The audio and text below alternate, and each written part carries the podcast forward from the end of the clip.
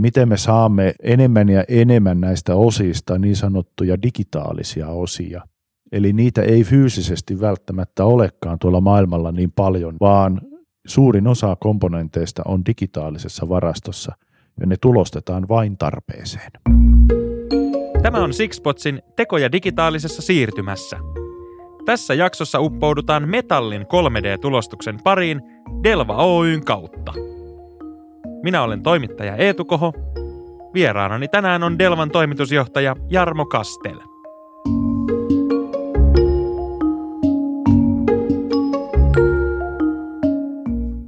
Jarmo Kastel, te Delva Oyssä teette raskaaseen teollisuuteen metallin 3D-tulostusta. Minkä ongelman tämä ratkaisee? Jaa, tämä onkin aika, aika mielenkiintoinen kysymys, koska niitä ongelmia on monenlaista, että tämä ei yksistään ratkaise mitään yhtä ongelmaa, mutta tällä mahdollistetaan tiettyjä asioita. Menetelmähän on sinänsä tuota jo iäkäs parikymmentä vuotta sitten keksitty, mutta sen soveltaminen on kuitenkin ollut ehkä jonkun verran täällä Suomessa hidasta. Ja nyt ollaan pikkuhiljaa pääsemässä käsiksi siihen, että tuota, tällä menetelmällä pystytään tekemään hyviä komponentteja, edullisia komponentteja, uusia ominaisuuksia, voidaan niin kuin ratkaista aika monenlaista ongelmaa. Ja sen takia ei lähtekään niin kuin yhtä asiaa vaan tutkimaan, vaan useimmiten otetaan niin kuin laajemmalla sortimentilla. Jos mennään konkretiaan, niin millaisia ne on ne esimerkiksi ne ongelmat, minkä kanssa asiakkaat teille tulee? No se saattaa olla esimerkiksi joku virtausoptimointi. Laitteessa esimerkiksi tapahtuu paljon virtaushäviöitä, niin pystytään tulostamalla tekemään jouhevia kanavia. Sitten voi olla tämmöisiä niin kuin IPR-asioita, eli halutaan suojata omaa mallia.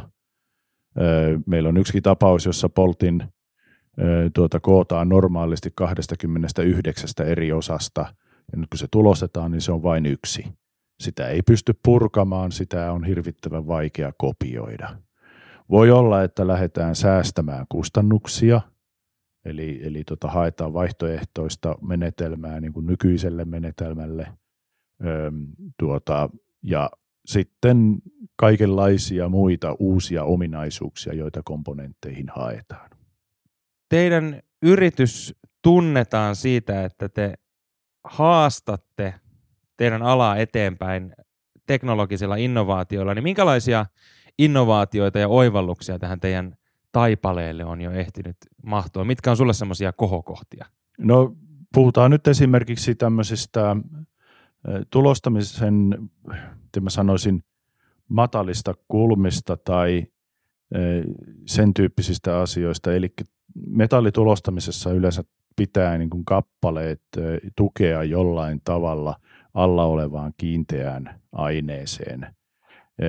Tietyllä kulmalla pystytään sivusuunnassa siirtymään. Ja, ja tuota, nyt sitten me olemme olleet aika lailla pioneereja siinä, että on lähetty tekemään myös hyvin loivaan kulmaan tuota, kappaleita, jota myötä sitten pystytään vähentämään tämmöisten niin sanottujen tukirakenteiden tarvetta, mikä parantaa ja vähentää kustannuksia siinä tulostamisen aikana. Se on ehkä yksi tämmöinen innovatiivisuusasia, jota me ollaan voimakkaasti viety eteenpäin ja ollaan sen osalta esillä myös ihan, ihan näissä piireissäkin meidän logot ja muut näkyy. Toinen asia, jossa ollaan hyvin paljon oltu mukana, on, että aina puhutaan näiden tulostettujen kappaleiden lujuudesta, kestävyydestä, kuinka, kuinka tuota tiiviitä ne on – mutta niin tota, me tehdään myös niin kuin tarkoituksellisesti myös huokoista. Eli saadaan tietyllä tavalla vaikka teräksestä niin huokoista, että se imee vettä, tai sitten se voi, voi niin kuin, tuota, erottaa vettä jostain muusta kiinteäaineesta, tai sen läpi voidaan puhaltaa ilmaa, jos halutaan, tai muuta vastaavaa. Täällä on todella paljon erilaisia niin kuin mahdollisuuksia, jos, jos niitä niin kuin halutaan lähteä miettimään. Miten tämmöisiin innovaatioihin päädytään? Tuleeko asiakas teille tämmöisen ongelman kanssa vai ootteko te sellaisia testailija tutkijoita, keksijöitä, jotka vaan niin kuin kokeilee, mitähän kaikkea tällä tulostimella voisi tehdä? No niitä tulee niin kuin molemmilta puolilta. On asiakkaan tarvetta, mutta sitten on toki tietysti, että itsekin mietitään. Mutta kyllä mä sanoisin, että varmasti suurin osa on semmoisia, mistä niin kuin, se, se impulssi on tullut asiakkailta. Tai sitten me nähdään joku asia tai komponentti tai muu ja mietitään sitten, että pystyisikö tuota jollain muulla tavalla ratkaiseen. Välttämättä asiakas ei sitä itsekään ole hoksannut alkujaan. Mistä semmoinen innovatiivisuus teillä kumpuaa? Onko se niin teidän jokaisen työntekijän luonteessa, että halutaan ja uskalletaan kokeilla uutta? Sehän on ehkä vähän pelottavakin tilanne, kun asiakas tulee jonkun kysymyksen kanssa, mihin teillä ei ole vielä vastausta. Niin jo toisettahan voisi ajatella, että tuota, se on tylsä työyhteisö, kun työyhteisö on täynnä insinöörejä, mutta että niin meitä on neljä, neljä insinööriä tässä, jotka miettii näistä neljästä insinööristä kaksi on, on ihan tohtoriopiskelijoita. Eli tietyllä tavalla se tämmöinen niin kuin ehkä perusluonteeseen kuuluva tämmöinen tutkiminen ja uuden innovointi ja, ja, ja tuota, kehittäminen, niin se on se on yksi semmoinen kantava rakenne tässä meidän organisaatiossa ja millä me ollaan tätä omaa asemaamme pystytty voimakkaasti kehittämään ja, ja tuota, lujittamaan. No kun te työnnätte nyt tätä alaa eteenpäin näillä innovatiivisilla ratkaisuilla, miten hienosti sanotaan, niin mihin te olette menossa? Onko teillä joku päämäärä, mi- mihin te olette niin kuin suuntaamassa tai visio, mitä kohti te meette? No, meidän tavoitehan on olla tämmöinen partneri suomalaiselle teollisuudelle ja toki tietysti muullekin teollisuudelle. Alkujaan näin pienenä yrityksenä toki niin tuota, se Suomi on meidän päämarkkina-alue, mutta niin tuota, me tähdätään myös voimakkaasti vientiin. Mutta me emme halua olla tämmöinen niin perinteisesti ajateltuna oleva alihankkija, vaan, vaan me halutaan tarjota asiakkaalle se kokonaispalvelu tästä tulostamisesta, ihan sieltä konsultoinnista, suunnittelusta, mennään tähän tulostamiseen, joka on sitä meidän erikoisosaamista, mutta sitten niiden komponenttien niin kuin loppuun saattaminen ja jopa kokoonpanot. Ja toimia niin kuin asiakkaalle, voisi sanoa täyden palvelun talona, eli he, että heidän ei tarvitse hakea tuota, tätä tulostamistoimintaa tai siihen liittyviä oheistoimintoja mistään muualta. Ja tuota, meidän tavoitteena on toki sitten sillä saralla – näin alkuun niin kasvaa. Me ei olla vielä tehty mitään erityisiä päätöksiä siitä, että tehdäänkö me jollain muullakin tekniikalla ja menetelmällä tulosteita kuin mitä me tänä päivänä tehdään. Eli meidän menetelmä on nyt on tämmöinen jauhepetisulatus, mutta niitä on paljon muitakin menetelmiä, jolla pystyttäisiin tekemään sitten vielä uudenlaisia asioita tässä tulostamisessa. Niin, tässä kohtaa on ehkä hyvä käydä läpi ihan konkreettisesti, että mitä te siis teette. Me ollaan nyt täällä Hämeenlinnan teollisuusalueen Moreenissa ja käytiin tuossa ennen juttutuokiota pyörähtämässä. Teillä on parikin tulostinta tuolla, jotka siis metallikappaleita tulostaa ja lisää on tulossa, mutta kerro itse, mitä te siis konkreettisesti teette? No käytännössä me tehdään komponentteja ö, asiakkaille, asiakkaiden tilauksia, asiakkaiden kuvia vastaan ja tuota niin, rakennetaan komponentti ohuilla kerroksilla, eli levitetään jauhetta, pieni kerros, paksuimmillaan se on noin hiuksen paksunen, se yhden kerroksen paksuus ja siitä sitten alaspäin ohuempiin kerroksiin, jonka jälkeen laser sitten tulee ja sulattaa sitä metallijauhetta sillä kyseisellä korkeudella olevan poikkipinta-alan. Kun se sulatus on sille kerrokselle tehty ja tapahtunut, niin sitten levitetään taas uusi kerros jauhetta päälle ja taas se sulatetaan. Komponentteja meillä menee tosiaan teollisuuden moninaisiin tarpeisiin, mutta me tehdään myös paljon muutakin. Me on tehty ihan yksityisille ihmisille ja tuota, tehdään myös tämmöisiin palvelun, palvelu- tai niin kuin laite, laite tai tuota hyöty, hyötykäyttöön jos nyt puhutaan hyötykäytöstä nyt, mitä käytiin tuossa katsomassa, niin siellä esimerkiksi tulostui veneen osia. Eli, eli tota, myös, myös tämän tyyppisiin tarpeisiin voidaan tehdä. Eli kaiken näköistä pientä palikkaa, mitä vaan metallista voidaan tarvita. Tässä on meillä nytkin, kun tehdään, niin pöytä täynnä kaiken näköistä palikkaa. Mä en itse asiassa osaa edes sanoa yhdenkään näistä nimeä, että mikä nämä voisi olla, mutta Tämä on siis siinä mielessä itsellekin silmiä avaavaa, että kuinka paljon erinäköisiä pieniä palikoita metallista voidaankin tehdä, ja aikaisemmin ne on tehty valamalla, mutta nyt niitä voidaan myös tarvittaessa tulostaa. Mitä etuja tämä tulostaminen itsessään tuo sitten verrattuna niihin perinteisiin metodeihin? No lähdetään siitä, että ei yksistään ole aikaisemmin pelkästään valamalla tehty, mitä tulostaminen korvaa, vaan voisi sanoa, että niin, kun tehdään jotakin komponentteja tänä päivänä, niin voi olla, että niitä joudutaan sitten tekemään, niin kuin jo aiemmin mainitsin, useampi komponentti ja ne kokoonpanemalla saadaan yksi. Tulostamalla se kyseinen komponentti voidaan rakentaa niin kuin yhdellä kertaa. Ehkä, ehkä valukappaleita, jos ajatellaan perinteisiä valukappaleita, niin niiden kappaleiden tuota, tulostamisen osalta niin voi olla järkevää esimerkiksi tehdä protona ensiksi tulosta ja sitten se lopulta tullaan kuitenkin loppukäytössä valamalla tekemään. Mutta tulostamisen hyödyt ja edut tulee voimakkaasti siitä kiinni et, e, esille, että tuota, saadaan niissä prosesseissa, mitä asiakas valmistaa sitten omiin laitteisiinsa, niin jotain uutta ominaisuutta aikaiseksi.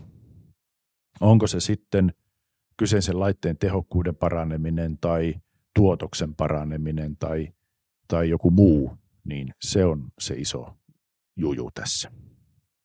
No miten, kun puhutaan teollisuudesta ja bisneksestä ylipäätään, niin raha näyttelee aina suurta osaa.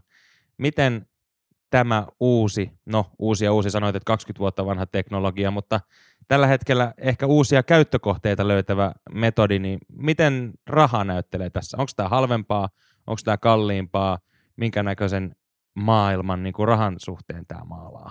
No raha on tässä se aika semmoinen merkittävä haaste, voisi sanoa näin. Menetelmähän ei ole halpa, ihan tälleen niin kuin suoraan verrattuna. Jos nyt ajatellaan, että haluttaisiin tulostaa vaikka metallisia mukeja, niin hyvin todennäköisesti nykyisillä perinteisillä menetelmillä mukin tekeminen on edullisempaa kuin tulostamalla. Eli täytyy löytää ne oikeat kohteet, mihin sitä tulostamista kannattaa käyttää. Mä näkisin, että tämmöiset megatrendit tällä hetkellä, jotka, jotka tuota on vallalla, erityisesti ajatellaan ilmastoolosuhteita ja muita, raaka-aineen käytön määrää ja tämmöistä. Sieltä löytyy niin tämmöisiä ehkä niin pehmeitä argumentteja – semmoisia vaikeammin rahalta mitattavia, rahalla mitattavia argumentteja, jo, jotka perustelee niin kuin tulostamisen käyttöä. Eli tällä voi olla hyvinkin suuri vaikutus esimerkiksi hiilikädenjälkeen. Eli siihen, että millä tavalla sitä komponenttia käyttämällä sen kyseisen laitteen elinkaaren aikana hyödytään siinä ketjussa. Ja aika monessa tapauksessa saattaa olla jopa silleen, että kun me toimitetaan komponentti meidän asiakkaalle, niin se meidän asiakas ei välttämättä hyödy siitä komponentista suoraan, vaan heidän asiakas sitten saa sen hyödyn aikaiseksi.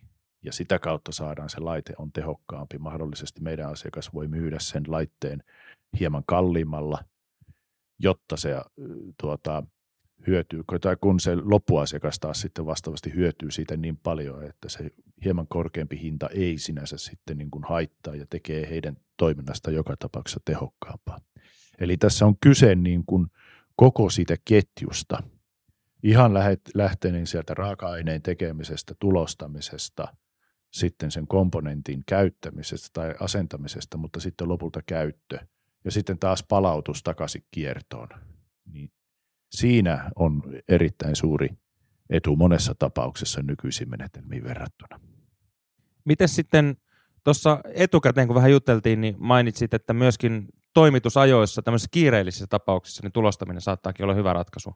No joo, meillä oli tuossa nyt itse asiassa parhaillaan niin tuota, semmoinen tapaus päällä, jossa asiakkaalla on äärettömän kiire komponentin osalta, koska kone on seisokissa ja, ja tuota, tarvitsevat siihen komponentin me suunnittelimme sen tai mittasimme sen rikki menneen komponentin. Siihen meni meillä vaja päivä. Laitettiin se tuonne koneeseen eilen ja nyt se on valmis ja käydään tässä tämän haastattelun jälkeen. Mä käyn sen asiakkaalle viemässä, että heillä on mennyt tässä nyt pari päivää siinä. Eli saadaan hyvin nopeasti tehtyä komponentteja ja, ja osia tilalle, kun on se oikea kohde. Ja tuota niin, mutta taas sitten mä näkisin myös asian sillä tavalla, että tämä mahdollistaa myös sen, että jos esimerkiksi kustannustehokkaita ratkaisuja on se, että tehdään useampi komponentti varastoon, niin voi olla, että tulostamalla kustannustehokas ratkaisu onkin se, että tehdään vain se yksi komponentti sinne varastoon, eikä sillä tavalla pääomia sitoudu sitten sinne varastoon kiinni. No miten sitten, kun 3D-tulostamiseen liittyy paljon myöskin nämä teknologiset ratkaisut, niin auttaako tämä myös tämmöisissä niin kuin etä asiakassuhteessa. Että jos se asiakas onkin jossain valtameren toisella puolella, niin miten se tulostaminen tässä tapauksessa? No sehän toimii silleen, että jos nyt ajatellaan, että esimerkiksi me nyt käytän vaikka meitä esimerkkinä ja me haluttaisiin sitten toimittaa täällä Suomessa toimivaan yhtiöön ja yritykseen komponentteja, niin tuota, meillä on, ö, oletetaan, että täällä Suomessa on jonkun vaikka etelä-eurooppalaisen tai vaikka amerikkalaisen asiakkaan tytäryhtiö, ja ne tarvii sitten sinne jonkun osan, niin sen sijaan, että sitä lähetetään tuolta kaukaa, jopa tullimuurin takaa, niin voidaan lähettää se malli meille, ja me tulostetaan se täällä, ja toimitetaan se sitten tuohon naapuriin, jolloin, niin tuota, toimitusajat on hyvin lyhyitä, ei mene noihin rahteihin rahaa, ei myöskään sitä kautta millään tavalla ilmasto kuormitu.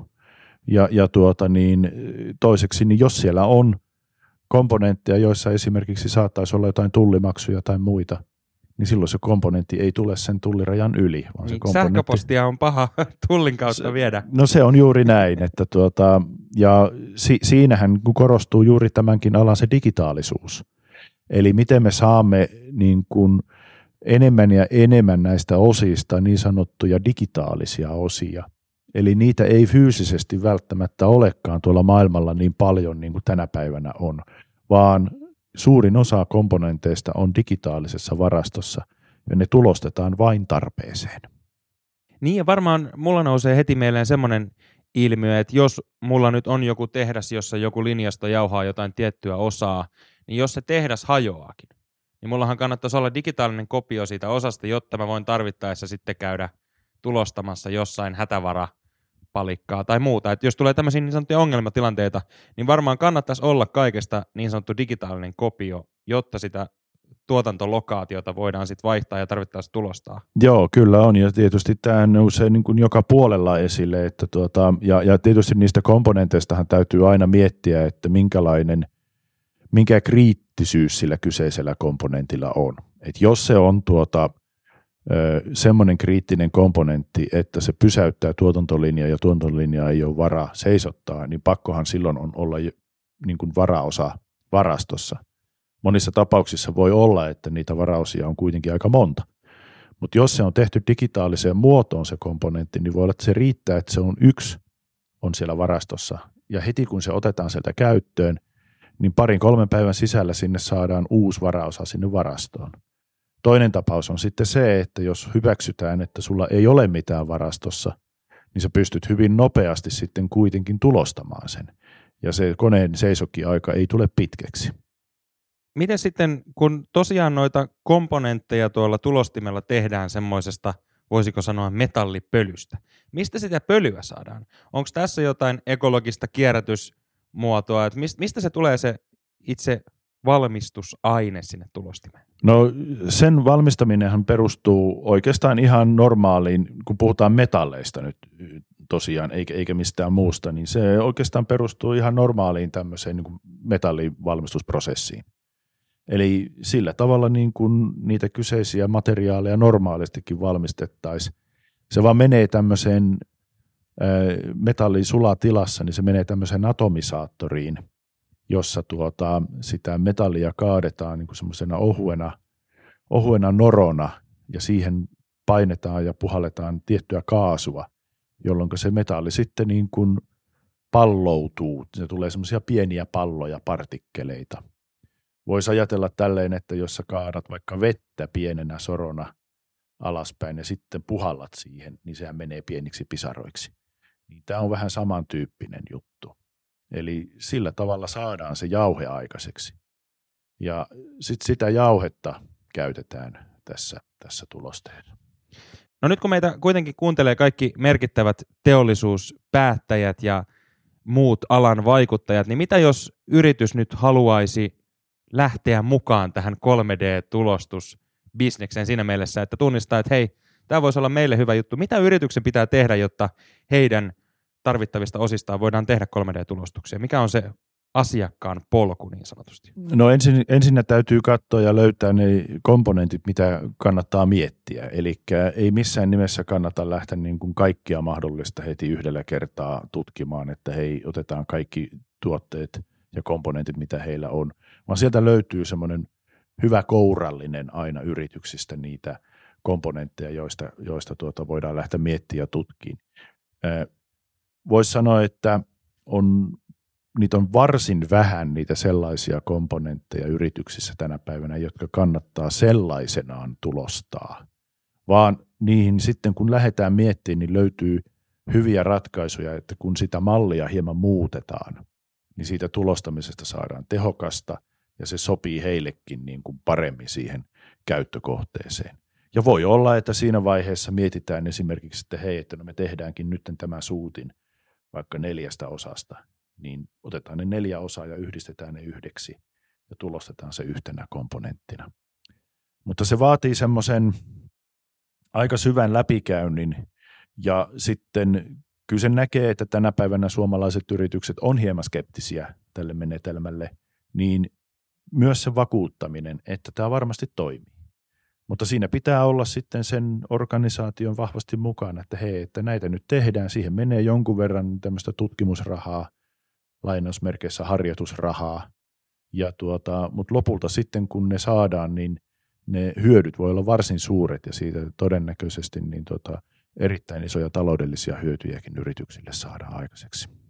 No miten teidän oma yritys, te olette kovaa vauhtia kasvamassa, te olette menossa kohti tulevaisuutta, mutta mikä se teidän polttimo on? Miten te olette päätynyt nimenomaan tähän pisteeseen, missä te nyt olette? Mikä on se suuri voima täällä takana, mikä teitä ajaa? No kyllä se on se innostus tähän tulostamiseen ja, ja kaikkien näiden niin kuin teknisten ratkaisujen, joita tähän liittyy, niin niiden niin kuin potkiminen ja eteenpäin vieminen, se yhteistyö yritysten kanssa.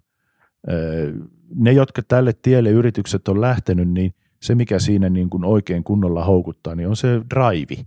Siellä on jotenkin semmoinen niin kuin innostus päällä, että hei, että näitä halutaan mennä ja viedä eteenpäin – ja tuota, siksi meidänkin on tärkeää yrittää löytää niiden yritysten kanssa yhdessä, varsinkin ensimmäisissä tapauksissa, semmoiset tuotteet, missä me niin kuin jo heti ensimmäisessä tuotteessa niin onnistutaan. Eli, eli saadaan sinne sitä fiilistä aikaiseksi, että hei, tämähän on oikeasti järkevää. Että tuota, aika paljon tulee semmoista, että heitetään vaan joku komponentti, että teepä toi tulostamalla. Ja sitten jos me katsotaan, että no ei tätä kannata, mutta että jos se tulostettaisiin, niin se olisi noin ja noin, tuon ja tuon hintainen. Ja niin sitten sieltä tulee, että no tämähän maksaa kymmenen kertaa enemmän kuin nykyinen, että ei tässä menetelmässä ole mitään virkaa. Niin silloin ollaan lähetty niin kuin väärältä tieltä. Ja mehän pyritään siihen, että hei, että katsotaan ensin niitä komponentteja, niitä osia, että mitkä on niin kuin meidän kokemuksen perusteella silmissä jo sen tyyppisiä, että näitä kannattaisi nyt tutkia ettei tuu semmoisia pettymyksiä heti alusta asti. Niin onko tuossa paljon semmoisia tavallaan vääriä asenteita, miten ihmiset suhtautuu? On joo, ja se ei ole yksistään johdu siitä, että olisi väärä asenne tullut, tullut niin kuin menetelmää tai muuta kohtaan, mutta mun täytyy niin kuin myös nostaa suomalaiselle teollisuudelle hattua tämän asian osalta, että kun tulostaminen periaatteessa oli kovasti pinnalla ehkä 15 vuotta sitten ensimmäistä kertaa, niin silloin oltiin aika innokkaita lähteen testaamaan, mutta silloin tämä menetelmä ei välttämättä ehkä ollut ihan niin kypsä, ja siellä tuli aika paljon epäonnistumisia. Niin tietyllä tavalla ne epäonnistumiset vieläkin on jollain tavalla siellä takana, ja, ja tuota, se ehkä jonkun verran sitten niin kuin myös tietyissä tilanteissa – jarruttaa, että ei, ei tällä menetelmällä, sitä on joskus testattu ja ei kannata tehdä. Mutta tilanne on muuttumassa hyvin voimakkaasti ja, ja siinä täytyy sanoa, että varmasti yksi suurimpia tekijöitä on tosiaan niin kuin koulutuksen ja opetuksen lisääntyminen. Eli yliopistot, ammattikorkeakoulut aika paljon panostaa tähän opettamiseen, tulostamisen opettamiseen tänä päivänä, ja sieltä valmistuu koko ajan uusia henkilöitä, jotka menee yrityksiin töihin ja vievät ja kertovat tämän mahdollisuuksista ja kyvykkyyksistä. Ja sitä kautta se tietoisuus myös niissä yrityksissä lisääntyy. Sitten, sitten tietysti Suomeen on nyt niin tuota, luotu erittäin voimakas ja vahva tämmöinen ekosysteemi Dimekin tuota, sisälle, FAME-ekosysteemi nimeltään. Ja siellä on, on tuota, kymmeniä yrityksiä tällä hetkellä mukana ja ne on hyvin voimakkaasti esillä erilaisissa tuota, tapahtumissa, jossa kerrotaan tästä. Ja, ja tuota, kyllä se, se niin kuin, tietoisuus lisääntyy jatkuvasti. No mitä nyt, kun elämme teknologisesti monellakin tapaa muutoksen aikaa, paljon uutta keksitään koko ajan ja menetelmät kehittyy, niin mikä on sun veikkaus viiden vuoden päästä, missä mennään 3D-metallin teollisuuden tulostamisen suhteen? No sanotaan, että kun jos olisi oikein hyvä ennustaja, niin tuota, silloin toki tietysti voisi, että nykyinen oma tilannekin olisi erilainen, mutta se, että, että tuota, viiden vuoden päähän, niin mä uskon, että ää, Suomessa ja maailmalla niin tämä menetelmä on yksi muiden menetelmien joukossa. Suunnittelijat osaa ottaa tämän tulostamisen huomioon jo siinä vaiheessa, kun ne lähtee suunnittelemaan uutta komponenttia.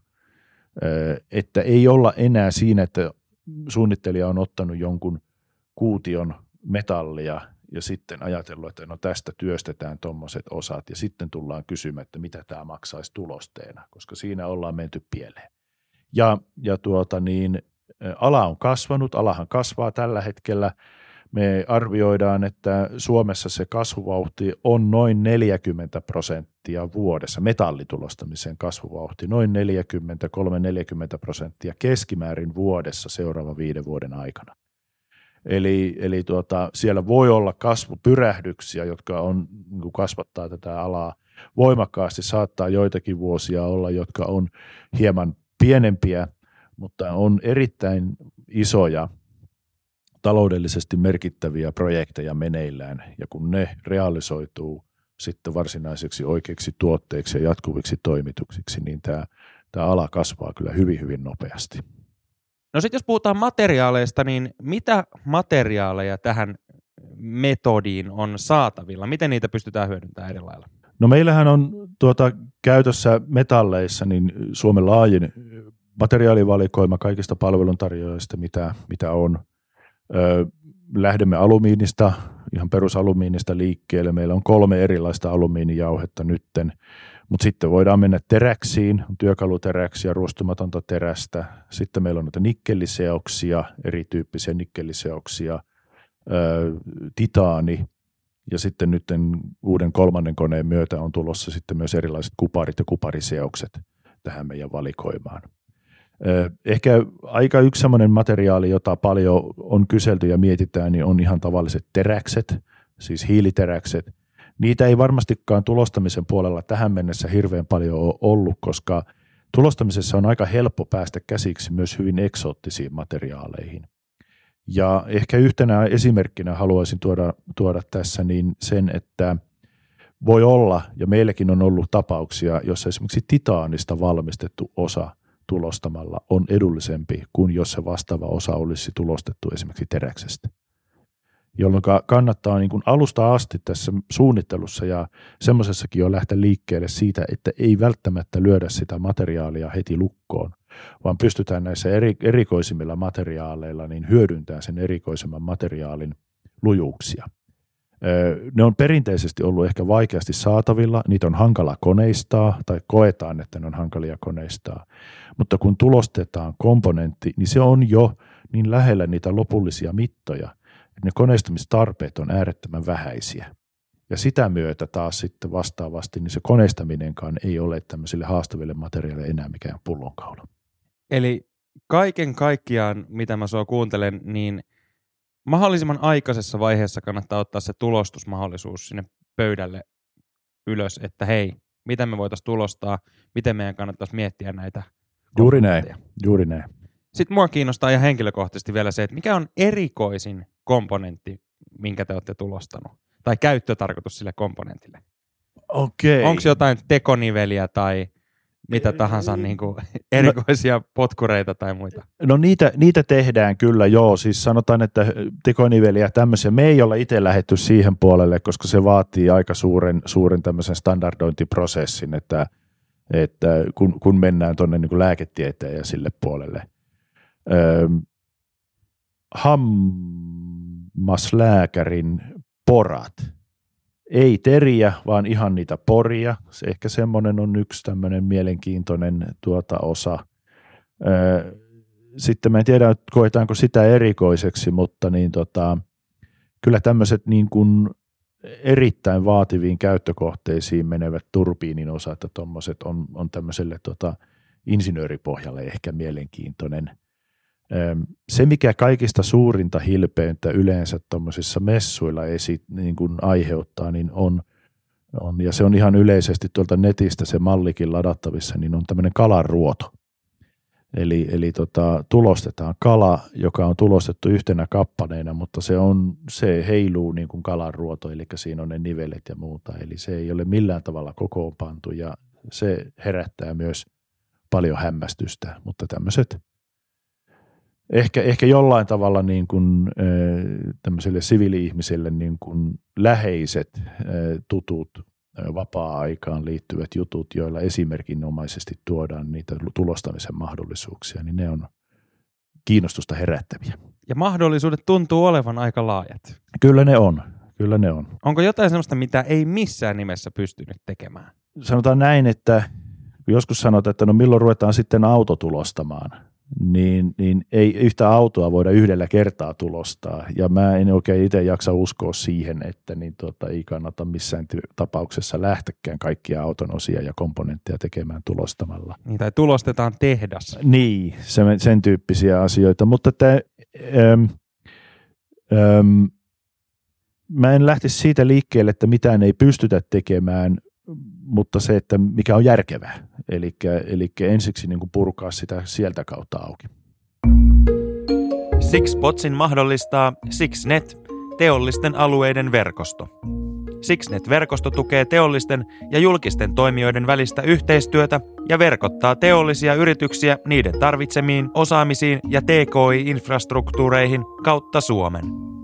Tutustu toimintaan sivustolla six.fi kautta sixnet.